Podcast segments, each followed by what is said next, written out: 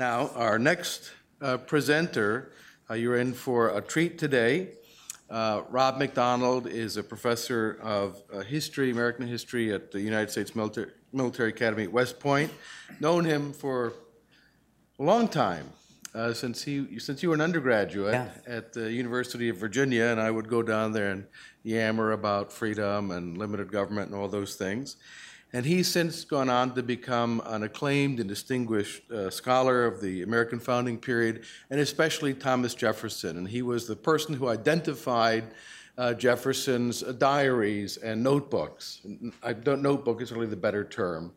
Uh, in the archives that no one else had known what these things were, and he figured out, uh, since it was in Jefferson's handwriting, perhaps it was by Jefferson. This is a great uh, achievement. and he has another book that is coming out, and I wish we had been able to have copies here, but it's not coming out until next month.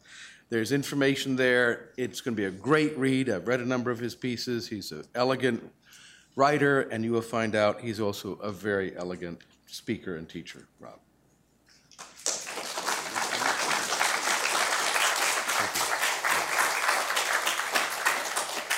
Well, it is just great to uh, to be here as always, and uh, I, I I love Cato University, um, and I, I I gather from my discussions with so many people that I'm not alone. It's so nice to have a week um, where you could kind of unplug and stop thinking about what you normally think about, and think about these things that are really important, that really matter, um, and and what could be more important than freedom, and the ideas of liberty, um, and the successes that people have enjoyed as well as the, the failures that they have endured. Um, and we can learn from those as well. And I think there's a, a, lot of learning to be done from the cases of Jamestown and, uh, and Plymouth.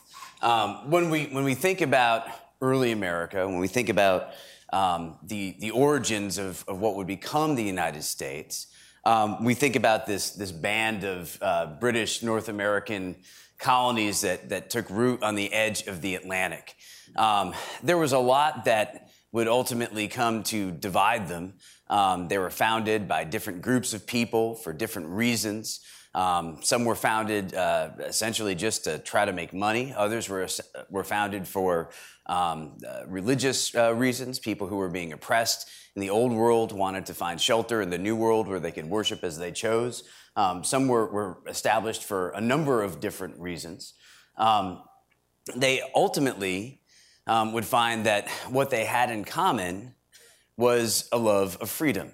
Um, the freedom to be able to freely exchange goods with one another, as well as ideas with one another.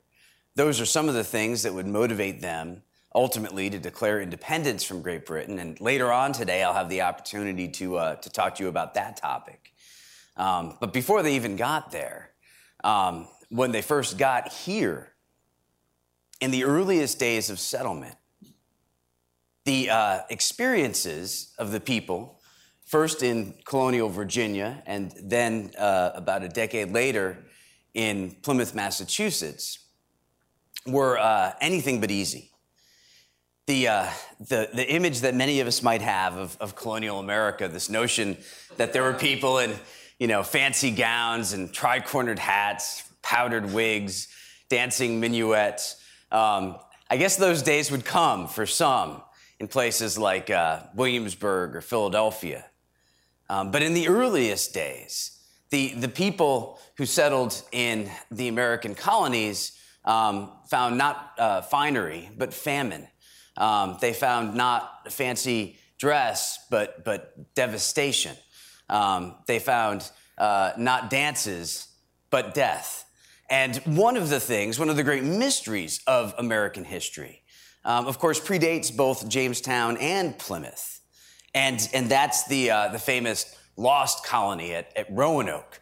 And uh, you know the story. It's, it's the 1580s, and the, uh, the English bring a bunch of uh, English people across the Atlantic, and they, they land on the outer banks of North Carolina, and they try to establish this colony. Um, and the, uh, the ship goes back to England, and then the, the Spanish Armada shows up and everyone kind of gets distracted and they forget about Roanoke for a while. And then they finally go back and, you know, poof, everything, everything. The people, the buildings are gone.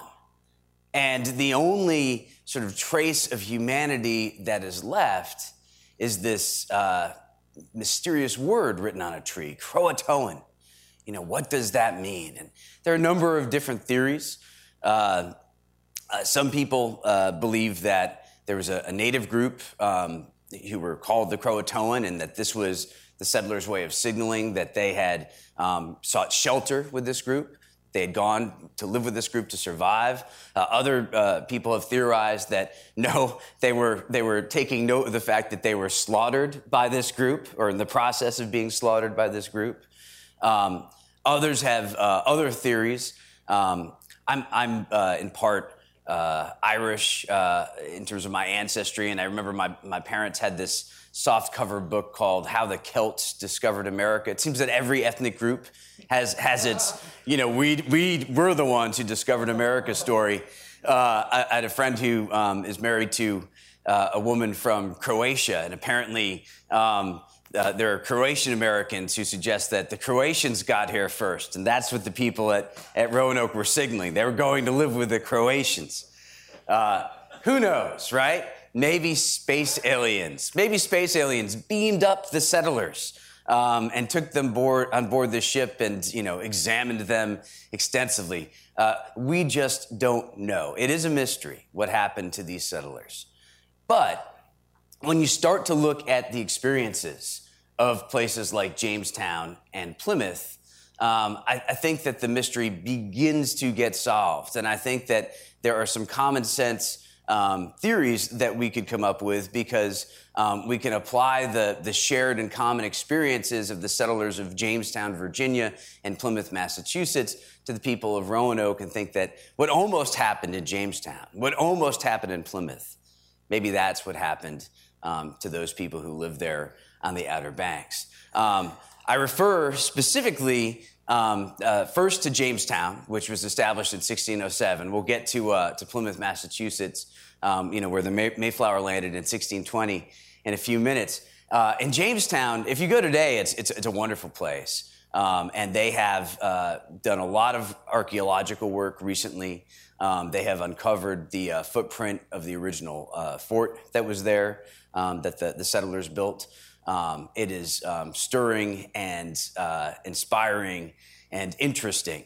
Um, however, if you were to have arrived at Jamestown um, in 1607, you would perhaps not be quite as stirred and perhaps not quite as uh, interested in all the, uh, the, the things that were around you. You have been focused on one thing and one thing only, and that's survival. Jamestown Jamestown was uh, a place of great despair, great misery, and great uh, numbers of, of, of, of, people who died. I mean, Jamestown was a death trap. Uh, when the people arrived in Jamestown, they, they came for um, largely one reason. The people who settled in Jamestown probably can't really be called settlers. They're best described as adventurers. Settlers are, are, people who arrive in the New World with the intention of settling, of staying, of establishing a permanent colony. The, uh, the Virginia Company, which sponsored the Jamestown expedition, their intention was that Jamestown should become a permanent colony.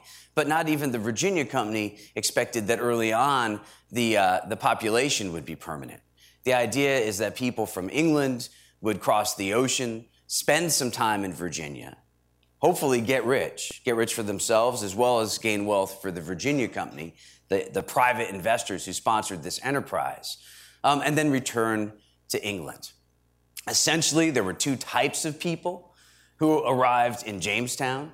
Um, some of the people who were also investors themselves were the second or third or fourth born sons of the English gentry. Uh, essentially, if you were the firstborn son, uh, you were, uh, you know, you had it made. You would inherit uh, your father's land. You would inherit your father's title.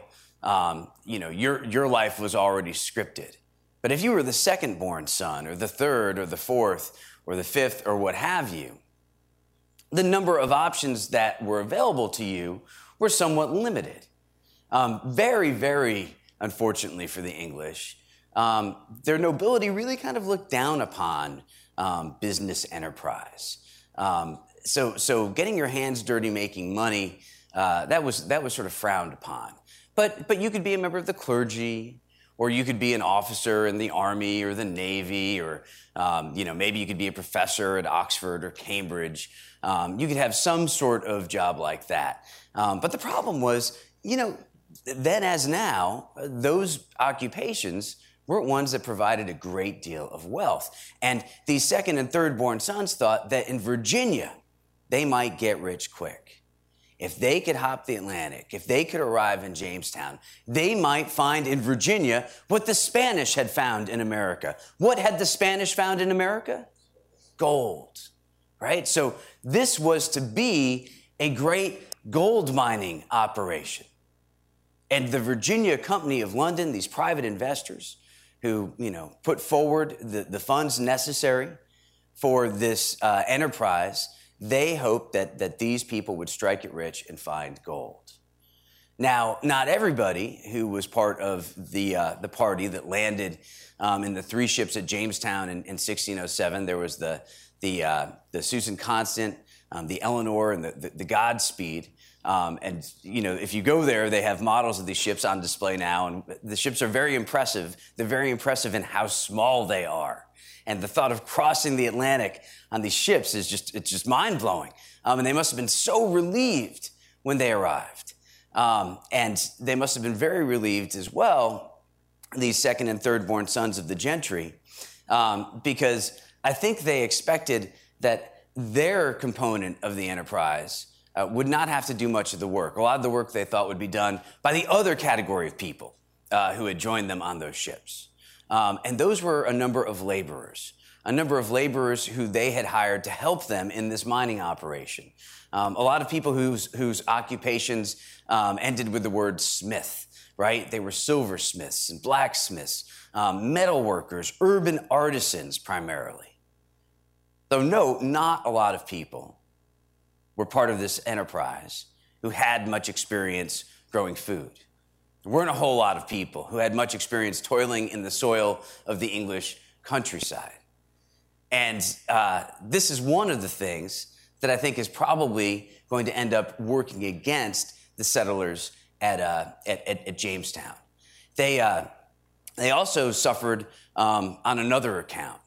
Because these people arrived and thought that they would get rich, find gold, right, and get rich and return to England. The, the demographic makeup of, of this group was very skewed. For, for one thing, they were almost exclusively male. So these are a bunch of guys. And not only are these a bunch of guys, they're a bunch of very young guys. You know, the, the, average uh, age was somewhere in the, in the 20s. You have some teenagers, a lot of people in the 20s, a few 30 year olds, people in their 40s were, you know, at the very high end of the, uh, the age range. So these guys are young and they're single. They have a short term perspective. A lot of them aren't used to working very hard. This is not exactly a recipe for success. And, and there are a number of things that, a number of factors that are at play that I think go against the success of, of the Jamestown experiment. In addition to these demographic factors, in addition to the short term perspective that many people had. And you could see how that would come into play. You know, if you think that you might only be there for uh, a summer, perhaps you wouldn't work to construct shelter for yourself that would sustain you through the winter. If you thought that maybe you'd get rich and return, um, you know, within just a year, maybe you wouldn't care so much about establishing a firm basis for the financial success of the colony. Maybe, maybe you would be for, focused, you know, more exclusively just on yourself. Um, there were other things that complicated their efforts. Um, we know, for example, that there was great difficulty growing crops. Now, why is this? As, as you saw from uh, the title slide, I, I have a theory And the theory is borne out by much of the evidence um, that we have from the Jamestown colony. The Virginia Company of London, it wanted people to focus on making money for the Virginia Company of London. It did not want people moonlighting um, and working for themselves. It thought one team, one fight, you know, stronger together. That's what it had to say. We're stronger if we work together, not as individuals. So let's not have private property.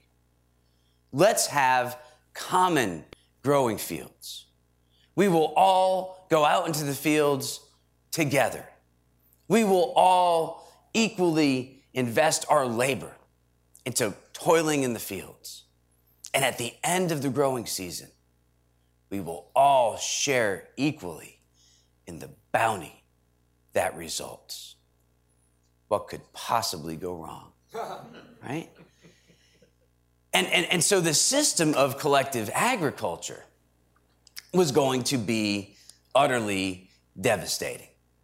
Um, in 1609 and 1610, just a couple of years into the Jamestown experiment, you know, by which point these people who had plenty of time to get their act together, these people who had had guns, these people who had opportunities to hunt and fish in addition to grow food, um, these people who were beginning to get acclimated to the climate and the uh, seasons of Virginia, these people were still starving. In the fall of 1609, there were 500 people in the colony. The Virginia Company of London kept sending people over on these boats. They knew that mortality was high, but they were resolved they were not going to allow whatever had happened at Roanoke to happen again. They were going to keep this colony going. They kept bringing people over. They kept resupplying the population. There were 500 people that fall.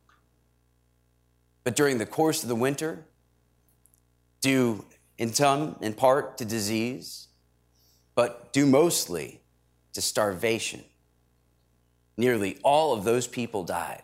Of the 500 who were there in the fall, by the spring, only 60 were left alive. Only 60 survived. And, and it's here where we see some of the only authentic examples of cannibalism in Virginia. One provident man um, chopped up his wife and salted down the pieces. Others dug up graves to eat the corpses. What a complete and utter disaster. Now, some people have suggested that one of the reasons they, they experience so much failure at their efforts to grow crops is that the climate was really working against them. We, we can look at uh, tree rings and, and see that around the time of 1607, 1608, 1609, the tree rings are, are, are much more narrow than they normally would be, suggesting that there was something of a drought. That certainly would make it more difficult to grow corn. But it didn't make it impossible to grow corn because we know that they were able to trade with the Indians to obtain some corn. So the Indians were growing it. If the Indians could do it, they could do it. Uh, there's another possibility, another thing that might have complicated their situation. Um, it has to do with uh, the fact that there appears to have been less rainfall as well. Because they were there at the James River, um, the, the, the, water was quite brackish, it was quite salty.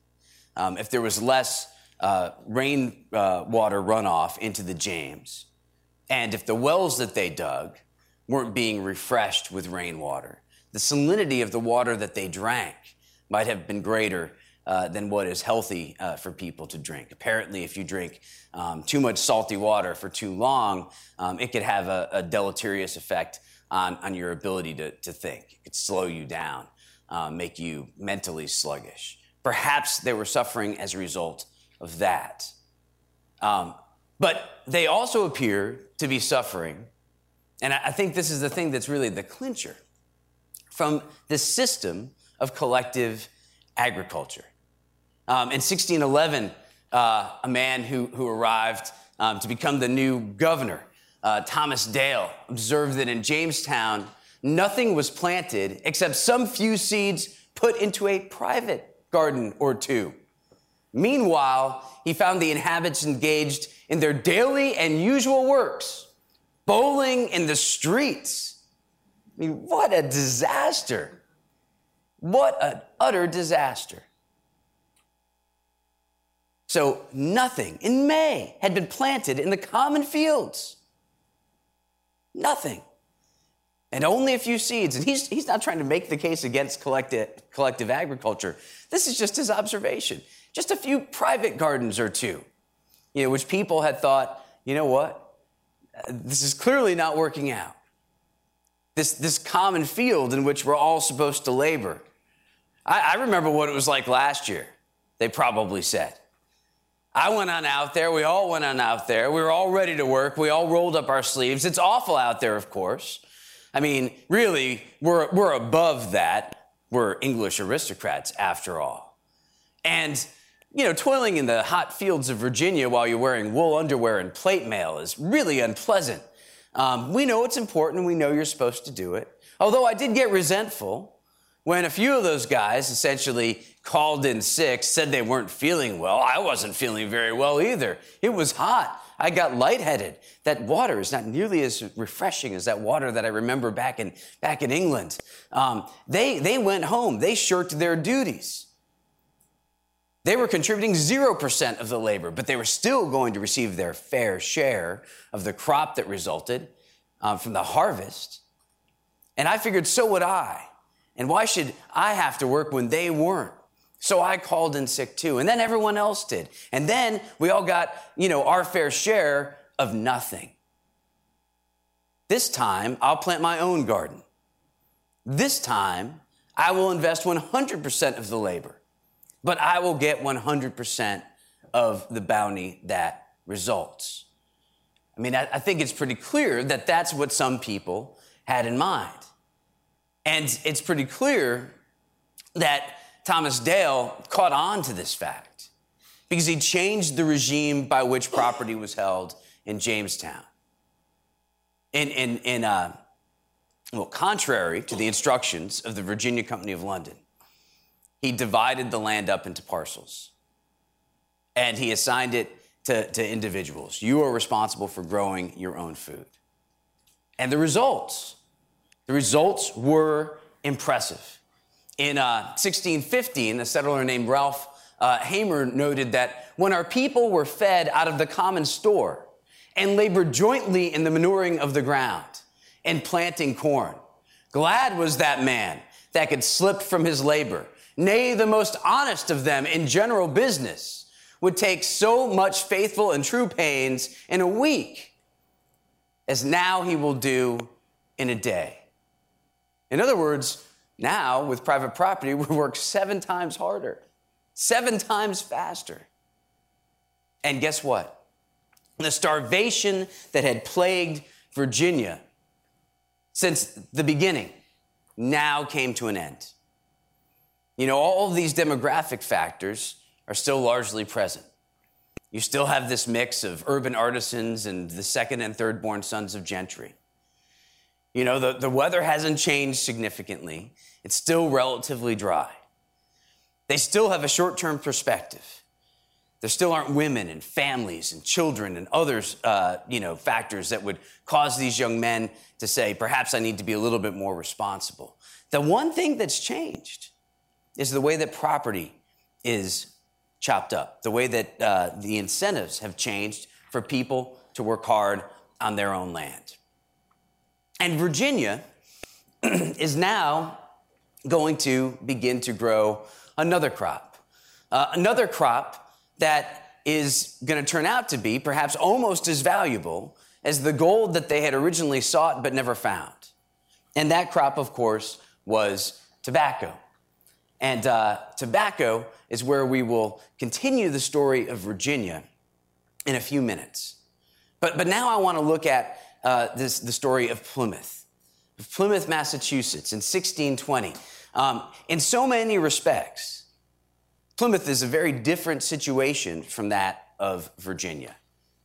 If at Jamestown there were a number of pe- peculiar disadvantages, if at Jamestown they had an imbalance in the gender ratio, if in Jamestown they had um, the, uh, the reality that the people weren't really settlers, but they were just short term adventurers, if in Virginia um, you have the, the reality that most people are, are, are young guys in their 20s, hate to stereotype here, but perhaps one could make the argument that on average, you know, 20 year old guys aren't the most responsible people in the world, right? That's not the case in, in Plymouth.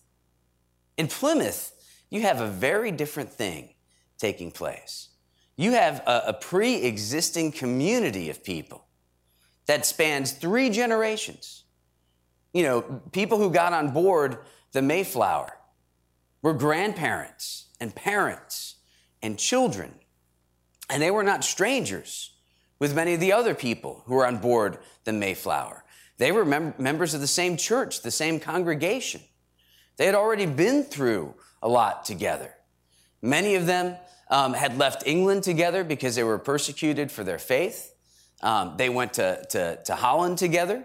Um, there, they, they discovered um, that while they enjoyed religious toleration, everything was just too tolerant. Their kids were eating hash brownies, wearing wooden shoes, listening to ABBA records, speaking Hollish, or whatever it's called. And, and uh, they thought, this is not the sort of world we want to inhabit. We want to strike out and establish a new and improved England, a, a land that will be a city on a hill, a beacon to the world of how to live a good and godly life. You see, if the people of Jamestown were motivated by money, the motivations of the people at Plymouth, and in some ways, uh, they could not have been more ambitious. They could not have been more idealistic. In, in, in Virginia, you have a short term perspective. We're going to go, we're going to get rich quick, we're going to head back to England. These people, these people who arrived in Plymouth, I mean, their commitment to each other and their commitment to God, right, was so great that they were willing to get on board this tiny little ship, the Mayflower, and, and cross the Atlantic Ocean and, and establish a new and permanent colony in this new and improved England and never go back home. And, and when you think about the degree to which they uprooted their lives, the degree to which they had cut themselves off from the world as they knew it, I mean, you have, you'd have more contact and a far greater chance of survival, by the way. You'd have more contact with, with the world you know on the International Space Station today than, than you would in Plymouth, Massachusetts back then. I mean, these people, they, they, they could not have had stronger convictions and, in many respects, more elevated motivations. They had plenty of fresh water. If you go to Plymouth, Massachusetts, one of the, uh, the things that you will see is, uh, you know, in addition to the recreated village, the original village, um, the actual village, which was set up along what is still the heart of Plymouth, Massachusetts, is right by a freshwater spring. They had no problems with drought. But they did have something in common with the settlers at Jamestown. They too were an enterprise funded by a group of private investors back in London.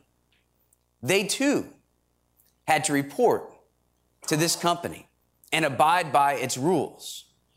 It did not anticipate that they would discover gold in New England. It did anticipate that they could make a whole lot of money by engaging in the fur trade. And that was supposed to be their focus. That was supposed to be their number one business. And like the Virginia company down in, in Jamestown, in Plymouth, the investors did not want people moonlighting. It did not want people working for themselves. It wanted people instead to be focused on making money for the company. So once again, they established a regime of collective agriculture. Once again, the expectation was that individuals were going to go off into the fields, that they were all going to equally invest their labor, equally toil together under the sun, and come harvest time, they would equally share in the bounty that would result. Again, what could possibly go wrong? And, and honestly, that's not a crazy question in, in the case of Plymouth. What could possibly go wrong? I mean, think about it. The guys in Jamestown, they didn't really know each other, right? They were all single people. They were all worried, you know, mostly about themselves, and apparently they weren't that worried. Bunch of irresponsible 20 year olds. The, the people who arrive in Plymouth, these are moms and dads, grandparents, kids. These are existing families, and they have a long term perspective. They have permanently transplanted themselves from the old world to the new world. They, they had struck out on this noble experiment for the glory of God, right? They, they had uh, demonstrated the firmness of their faith by their you know, decision to, to get on board the Mayflower and cross the Atlantic Ocean, risking their lives in the process to settle this, this new and strange wilderness. If any group of people could make collective agriculture work, it would be the people who landed at Plymouth. And indeed, and indeed, they enjoyed a greater degree of success than the people at Jamestown. You'll remember that I said that at Jamestown, especially in that, that worst winter of all, 1609 to 1610, the population was cut down from 500 to 60. Things were much, much better at Plymouth, where only half the people died. Where only half the people died. And, and once again, the, the culprit was, was identified. It was this regime of, of collective agriculture. And Governor William Bradford, you know, essentially said, I, I, This is an emergency. I'm going to break with the rules that have been given to me. The, our investors will, will, will be happier that we survive than that we stick, you know, uh, to their rules. So he ordered that the pilgrims should set corn every man for his own particular, and in that regard trust themselves. And he assigned to every family a parcel of land, and ranged all boys and youth under some family. So these are uh, young young men and boys who are not you know connected to a particular nuclear family. They were assigned to one. This, Bradford said, had very good success, for it made all hands various, very industrious. So, as much more corn was planted than otherwise would have been by any means. And again, what a transformation. What a bounty. Um, we, we know that this was a success, not only um, because of the, the, the, records of William Bradford.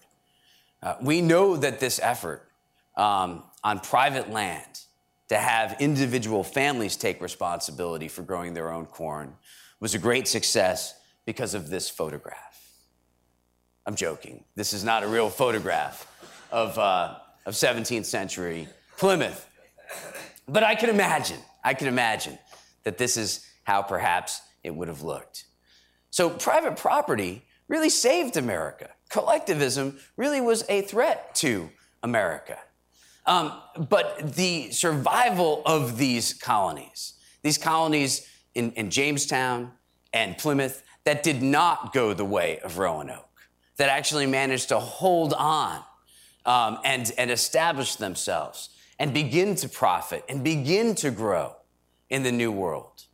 Um, the success that they would come to experience in the 1630s and 1640s and 1650s this success um, would lead to new problems and new tragedies. If we go back to Virginia and the fact that in Virginia, they are growing uh, tobacco, we, uh, we can reflect upon the fact that Virginia soon had a problem as far as uh, its labor force. There weren't enough laborers to grow all of the tobacco um, that people in Virginia wanted to plant.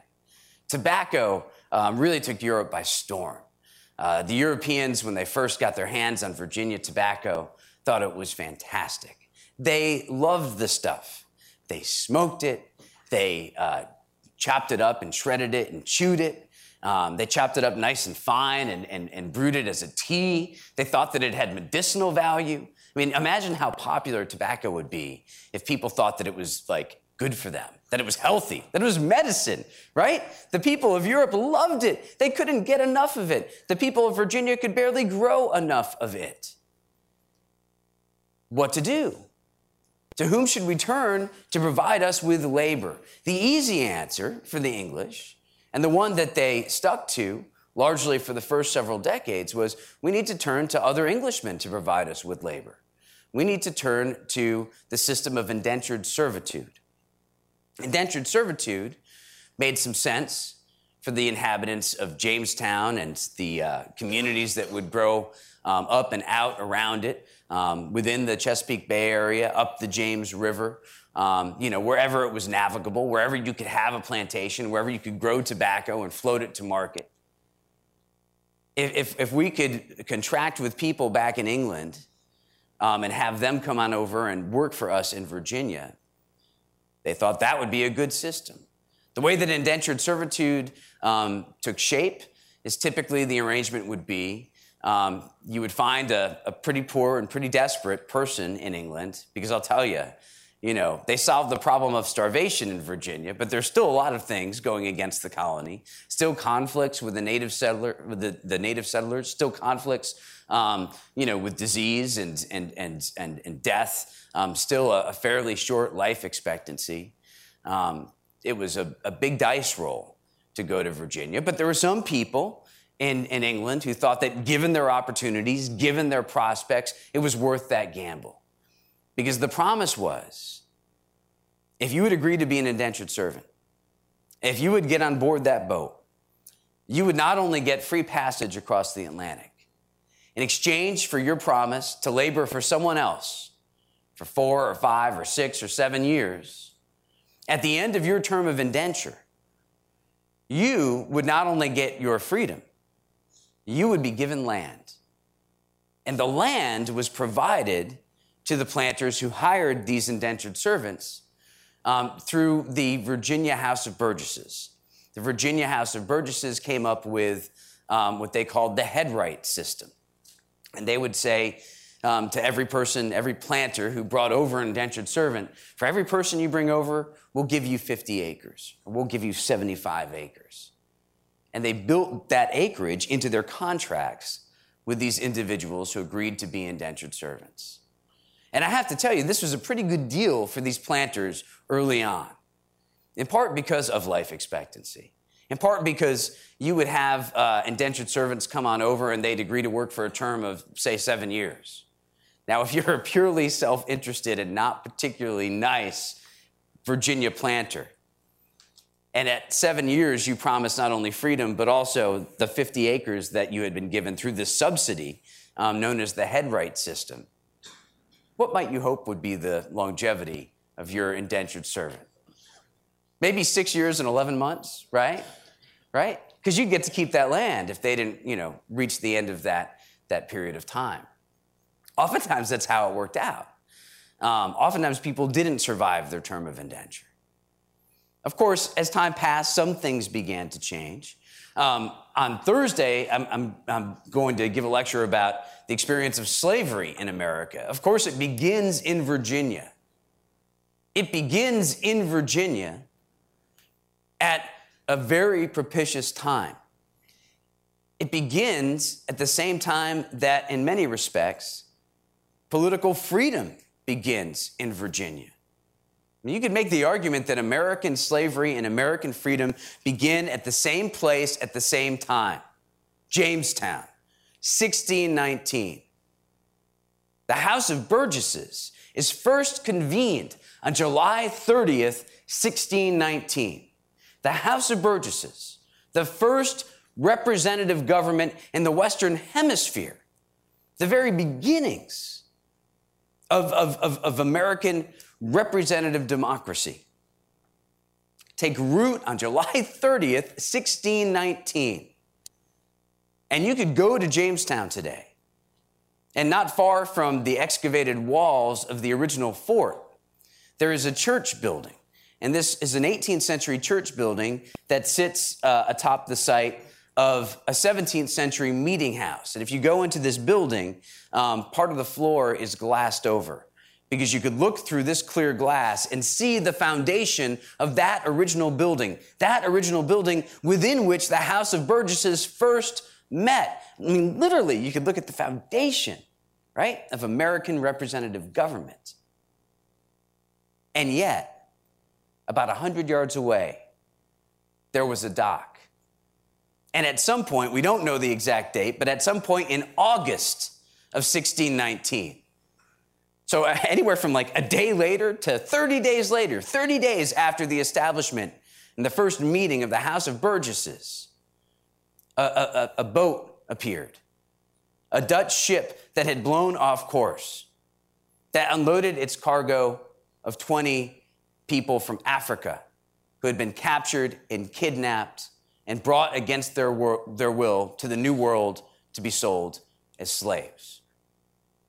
So slavery and freedom begin at the same place and at the same time. But, but we should take note of the fact that slavery, as it existed in Virginia in the 1620s and 30s and 40s, was not yet the institution that later would much more firmly take shape. The, uh, the first uh, people who arrived from Africa were a relatively small portion of the population. And it seems as if, for all intents and purposes, they weren't treated that much differently than the white English indentured servants. People from Africa and people from England would be out in the fields working together. What they had in common was that they did not own their own labor. Sometimes, too, they'd be working in the field. This man from Africa who didn't own his own labor, this man from England who didn't own his own labor, with another man from England who owned the labor of both. There is a great deal of evidence that one of the things that did not yet define slavery was permanence. There were a number of people who might have been classified as slaves, yet, like white English indentured servants, they were able to secure their freedom.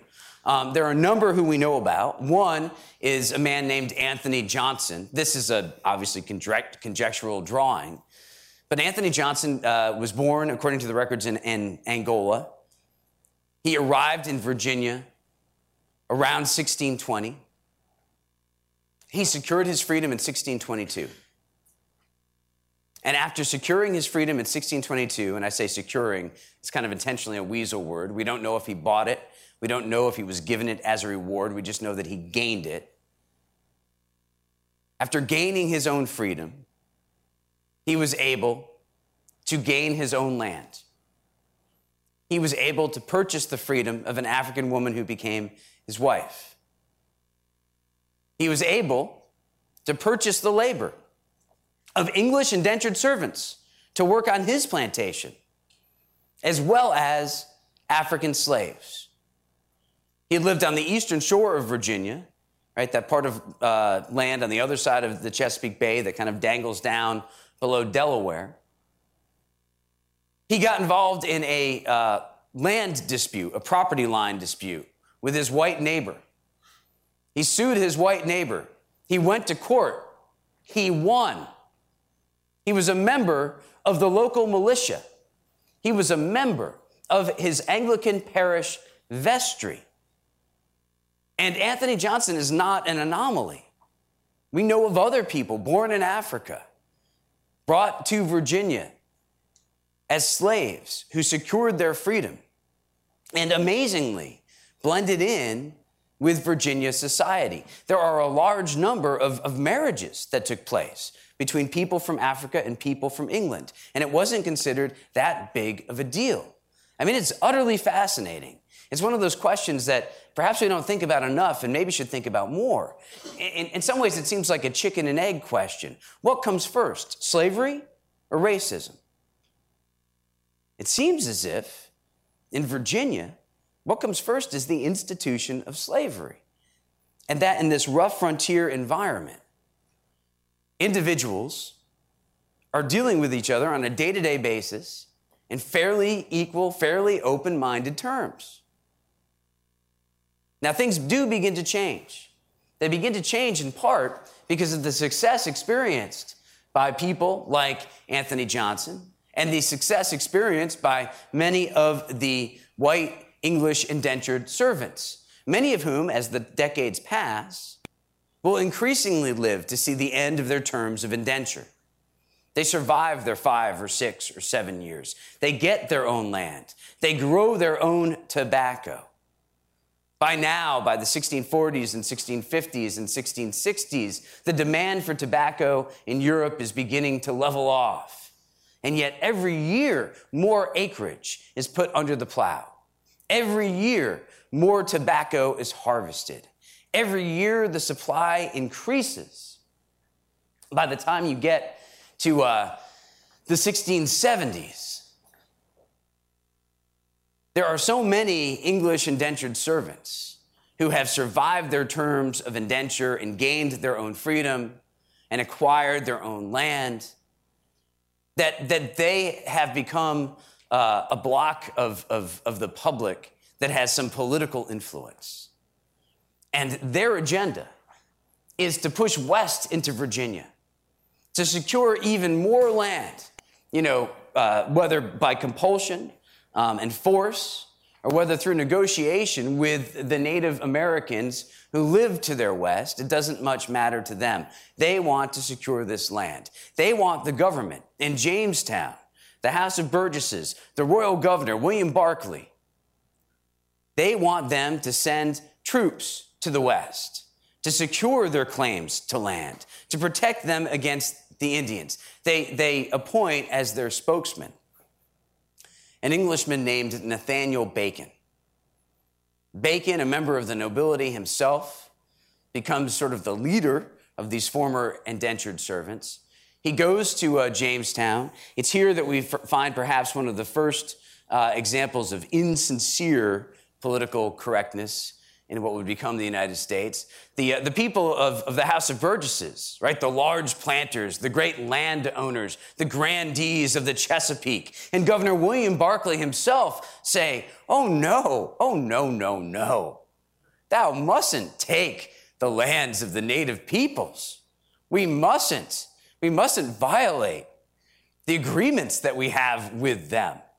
We must live in peace and harmony with them. We shouldn't take their land. Now, of course, of course, these people, these same people, had no moral reservations about taking Indian land for their own benefit. But now they use this as an excuse to prevent the further cultivation of, of acreage. They use this as a way to try to block more competition from these former indentured servants. The more land that is cultivated, the more tobacco that is grown, the lower the prices um, will be, the less money they will make. So they shake their heads no. And as a result, we have what comes to be known in 1617 as Bacon's Rebellion. Nathaniel Bacon, he leads these group of former indentured servants. First, they, they go west and they attack and kill a number of Native Americans. Then they go east and they burn down Jamestown. The government of William Berkeley is in disarray. Finally, it gets its act together. Um, across the James River into Surry County, Virginia, uh, flees Bacon and his rebels.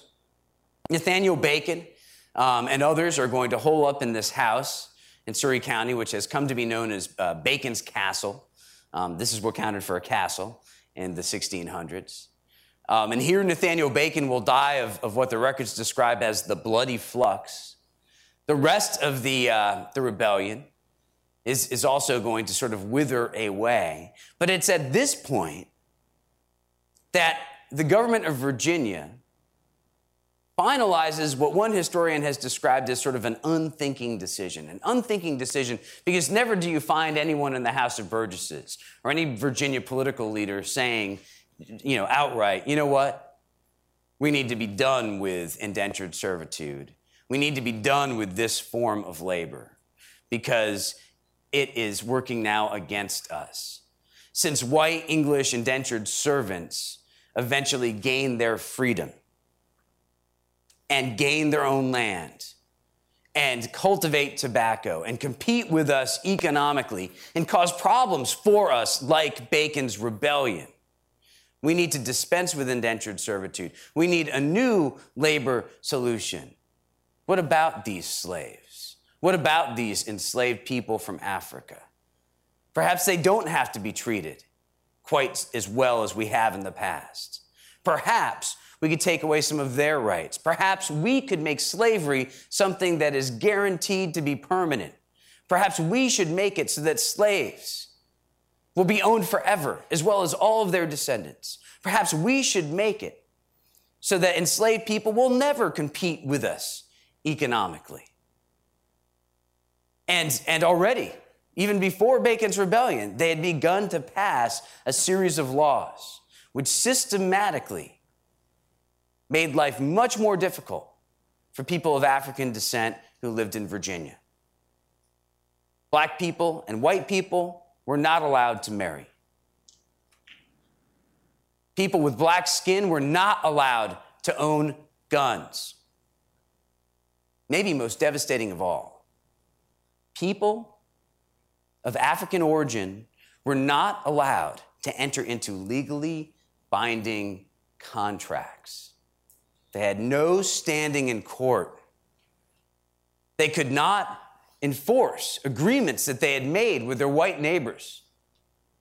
You know, Anthony Johnson, Tony Longo, other people of, of, from Africa, about whom we know so much because we have records of them. They just disappear from the records. They passed a law making it against the law to manumit, to free a slave. Slavery became a permanent condition and an institution that was designed, designed through the political process. I mean, you know, there's rent seeking going on here, right? They are trying to make it so that they will not have to deal with, with competing um, English farmers. They are trying to limit their competition, these people in positions of power. And, and, you know, it's a familiar story. This is what people um, in legislatures or people who have control over legislatures or influence over legislatures, this is not something um, that has never been seen before. This is not something that will never be seen again, sadly. But this is the beginning of, of the greatest tragedy in American history the tragedy of slavery. There's another tragedy um, that's unfolding in uh, Massachusetts. In, in Massachusetts, um, you have people who will be persecuted not because they look like Anthony Johnson. Uh, you have people who are persecuted for a different reason. Um, you know, the early pilgrims who landed at Plymouth, they eventually experienced a great deal of success. Um, they also eventually found that they had new neighbors. In the 1630s, there was the great wave of uh, Puritan migration from England to America, the theological differences between the Pilgrims and the Puritans, um, from our perspective at least, are really not that great. Uh, these two colonies, the Massachusetts Bay colony of the Puritans and the Plymouth colony of the Pilgrims, would originally, I'm sorry, would eventually merge uh, into one. There would be a lot of intermixture between the two groups. Um, one thing that united them was originally a desire to kind of insulate themselves in many respects from the rest of the world. They were very focused on establishing in this new and improved England the shining city on a hill that they so often spoke of. This great example, this great beacon for the rest of the world. They wanted to create a civilization so, so remarkable so beautiful, so brilliant, that people back in Old England would look west across the horizon and see glittering in the distance their shining example. And, and yet, for all their religious fervor, as the generations passed, things would begin to change. I mean, the first generation of pilgrims and Puritans could not have been more committed to their faith, right? I mean, they'd risk their lives for it. The children they raised, would you expect them to be pretty religious? Probably so, right? Given, given their parents. The grandkids, hmm, maybe a little bit less so. The great grandkids, yeah, I'm a Puritan. It's cool. Girls in my youth group are hot, right? And, and this increasing worldliness, this transformation of these Puritans into Yankees who are increasingly engaged commercially with the rest of the world, who are exchanging not only goods, but also ideas, brings about a great deal of tension within these New England communities. And one place that experienced a great deal of tension in the 1690s is Salem. Now, Salem is an interesting place. It's interesting because by this point, it's the second largest port city in Massachusetts, second only to Boston. And we know what port cities are like, right? What do we find in port cities? Sailors. And we know what sailors are like. Um, sailors are not like the original um, pilgrims and Puritans who landed in Massachusetts. They have different habits of the mind and different interests. Let's leave it at that. And, and, and so the urban part of Salem developed in ways that were really quite different than the traditional rural part of Salem. And it seems as if that is at the origin of the witchcraft hysteria that would rock Salem in the early 1690s. More than 64 people would be detained on accusations of witchcraft, and about 20 people would be executed as a result. Now, again, there are a number of theories about you know, why there was this, this outbreak of witchcraft hysteria in Salem, Massachusetts. One theory um, is that it was very rainy and a fungus grew on the, the wheat and the corn that they consumed. Um, this fungus had psychedelic properties and that it caused people to act in, in bizarre ways. That's one possibility. Uh, another possibility is, is that, uh, you know, there's a gender factor going on. There's an interesting book called The Devil in the Shape of a Woman by a professor named Carol Karlsen, which, which notes that although there were men who were accused and condemned for witchcraft, of, of the 20 who were put to death, 16 were women. And these women tended to have something in common. They were heads of households. They were women who, uh, because of the death of their husband, were in charge of their own property. These were women, perhaps, who were seen as economic competition to the men. So that's a very interesting theory. And then there's another theory, which I think encompasses um, the theory I just mentioned, and it has to do with geographic tensions. When you divide Salem between the commercially engaged, you know, relatively urbanized portion by the harbor and the more traditional area of semi subsistence family farms in the interior, you see a pretty compelling dynamic. On this map of Salem, you can see all the people who were accused of witchcraft. You can see their households designated by a W. All of the people who are accusing them, their households, are designated with an A. And all of the people who are defending the accused witches, their place of residence is identified with a D. The, the pattern is clear. The people who are accused of witchcraft, the people who are defending the people accused of witchcraft, they live in the urbanized, commercially engaged, cosmopolitan part of Salem.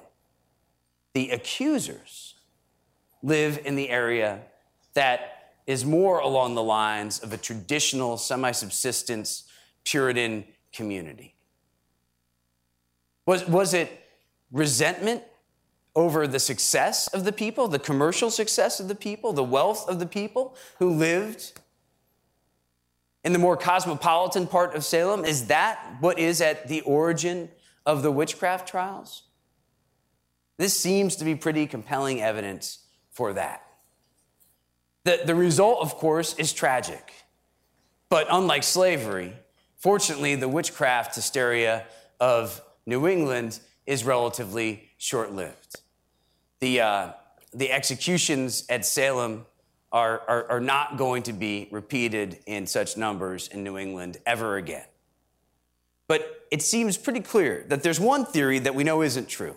One theory about the witchcraft outbreak. It's not that a bunch of people got on broomsticks and started flying around. They didn't do that. They weren't really witches. They were falsely accused. And they appear to have been falsely ac- accused by people who merely wanted to eliminate their, the threat that they seemed to pose. The, the, the economic jealousies that their success engendered, their openness, perhaps, to, to the new ideas and cosmopolitanism that was made possible by their increased engagement with the outside world. In, in both of these instances, in, in both Jamestown and Plymouth, we not only see economic collectivism undermining success until a regime of private property is uh, made apparent. We also see later on political collectivism, group decision making made by legislators, made by courts in accordance with the law working against the liberty of innocent individuals. In, in, in, many ways, we can find triumph in the history of early America. But as is the case, I think, with all people everywhere, it's also easy to find tragedy. Thank you very much for your time.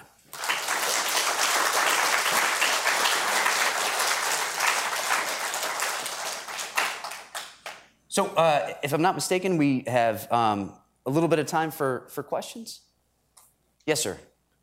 Um, yeah, I, I was wondering, um, you know, on this whole idea of collective agriculture, you know, this, where did they get this utopian idea from? And is there was there any examples in England, in uh, Europe that of success?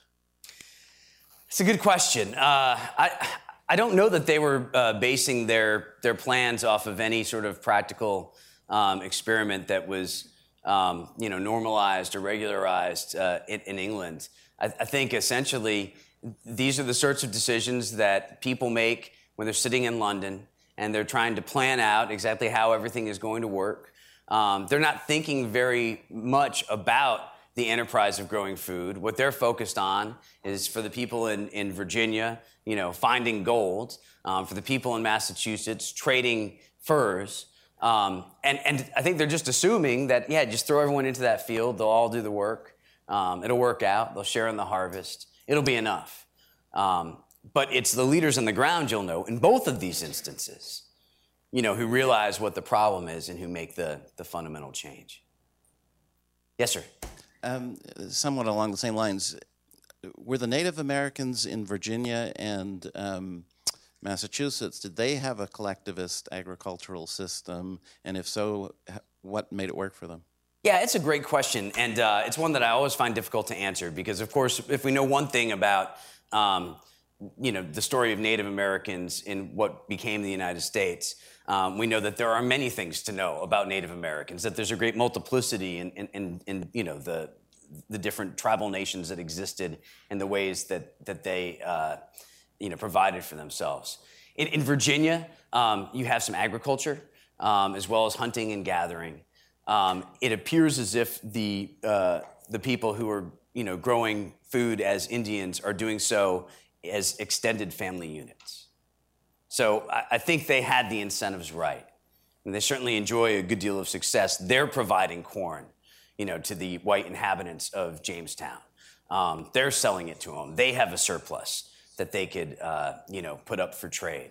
Um, and you know they they grow. I mean, in a way, it's it's collective, right? As a family, it's a collective unit. It's this extended family, but an extended family has ties that bind in a way that's you know different than the individuals who are you know thrown out into the common field of, of Virginia. Thank you very much. My name is Brandon Yates. I'm a student at Colorado Christian University, and I trace my heritage back to two people in the Mayflower um, Richard Warren and Helen Cook. So, all this history is very interesting to uh-huh. me. Uh, my question was as you had tobacco and slavery taking off in the South, what kept the North colonies like Massachusetts going? Was that also slavery? Um, was it furs? Was it industry? Because by the time of the Civil War, and even before that, you had two very different uh, mercantile cultures in those two areas. So, I was wondering what roots of those cultures were planted during the colonial era? Yeah, thank you for that question. It, and uh, congratulations to your ancestors for surviving. Um, we're, we're all very glad that they did. And, uh, and it's interesting, it's, and it's not just you. I, I read somewhere, um, I can't remember the source, uh, so I'm, I'm hesitant to put this out there as, um, you know, a fact. But something like 10% of Americans, um, they may not realize it, but something like 10% of Americans today um, could trace their ancestry back to Plymouth, Massachusetts, back to the Mayflower, which is uh, an amazing number given the relatively small number of people on that boat and the even smaller number of people who would, you know, survive to have children of their own. Um, one of the, the, things about that that makes it plausible is just the sheer number of generations um, that you go back to, to, the, to the Mayflower, and the fact that the success of the, the Massachusetts experiment is owed largely to the fertility of the people of Massachusetts. On average, throughout the 17th century, the 18th century, and on into the 19th century, the average um, woman in New England gave birth eight times. And for the English speaking North American colonies as a whole, the English speaking population of North America doubled every 20 years all the way up through the 19th century. And I think the success that, that occurs in New England, it's, it's, it's an interesting question, right? And, and we see it uh, not just in colonial America, but we see it in other contexts as well. Um, you know, think about a nation uh, that's rich with natural resources, say Saudi Arabia, you know, tons and tons and tons of oil. And then think of a place that isn't rich with natural resources, a place like, say, Singapore, right? Or Hong Kong. You know, which would you expect to generate more prosperity? A lot of times in the long run, it, it, it's not the natural resources that are going to make a big difference. And it's not that New England is devoid of natural resources. It's just that they don't have a growing season and they don't have um, a soil that lends itself to plantation agriculture, to cash crop agriculture. You, you can grow rice in South Carolina. You can grow sugarcane in the Caribbean, the English colonies there. Um, you could grow tobacco in Virginia. You could grow wheat and oats in Pennsylvania. In New England, they're growing, you know, like Thanksgiving dinner vegetables, uh, pumpkins and gourds and squash and some corn. And, you know, they have these semi subsistence family farms. But their, their population growth causes them to expand economically. Um, pretty early on, they begin to engage uh, commercially with the rest of the world. Um, first, just in places like Boston and Salem, but increasingly throughout New England. Um, they'll be, uh, you know, instrumental in the whaling um, business, the fishing business. Um, there'll be, uh, you know, merchants of the seas engaging in a whole uh, deal of trade. Um, there are a number of mill towns that that fairly early on will take root. Um, there's a great book uh, that focuses on Springfield, Massachusetts by Stephen Innes um, called Labor in a New Land that, I, that I'd recommend about the changes that that brings about. Um, but all this economic development, it tends to, um, it tends to challenge that original vision for what this, this you know, new and improved England is going to be. So it's a fascinating question. Thank you. Um, yes? Um, so I'm actually from Salem and a Mayflower descendant, so we're probably cousins way back. but so my question is why why is this not the narrative that's taught? Because growing up, you know, what I learned is that the first winter they got there in November, they didn't know what they were doing. They were from Bristol, they Sure. Townspeople. Um, that's why they all died. The next summer, the Wampanoag taught them about the three sisters and putting the fish heads in the ground, and that was what it was. So it seems, you know, when I was growing up, we still had the Cold War going on. It seems like that would be the perfect time to teach. You know, look at this communism; it almost ruined our country. Yeah. Why? Why is that not the story that's told? That's it's a, it's a great question. It's a tough one because uh, it's hard to explain why something doesn't happen.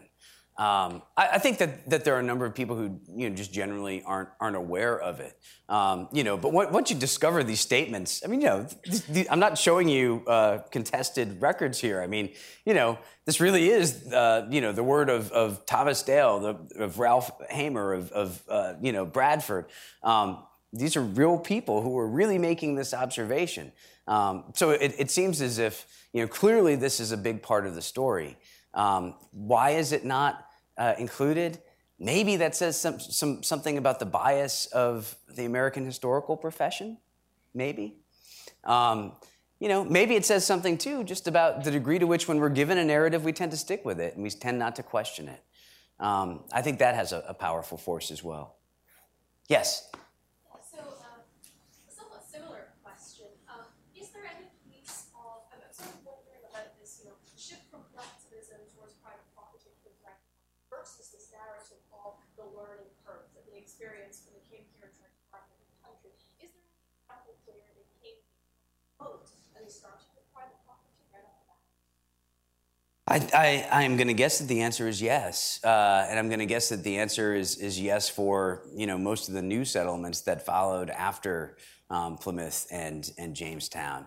You know, uh, I'll, I'll go back to my own personal roots. I'm I'm from Stratford, Connecticut, which was established in 1639. Um, it was a very progressive community um, in that while it took them uh, until the 1690s uh, to hang their witches in Salem. We hanged our first witch in 1651. Um, but in Stratford, it was, I know it was private property from the get go. Um, there was a commons where, for grazing, but for, for the cultivation of food, they divided it up into individual lots. And I suspect that that, that was the norm um, for, for most settlements.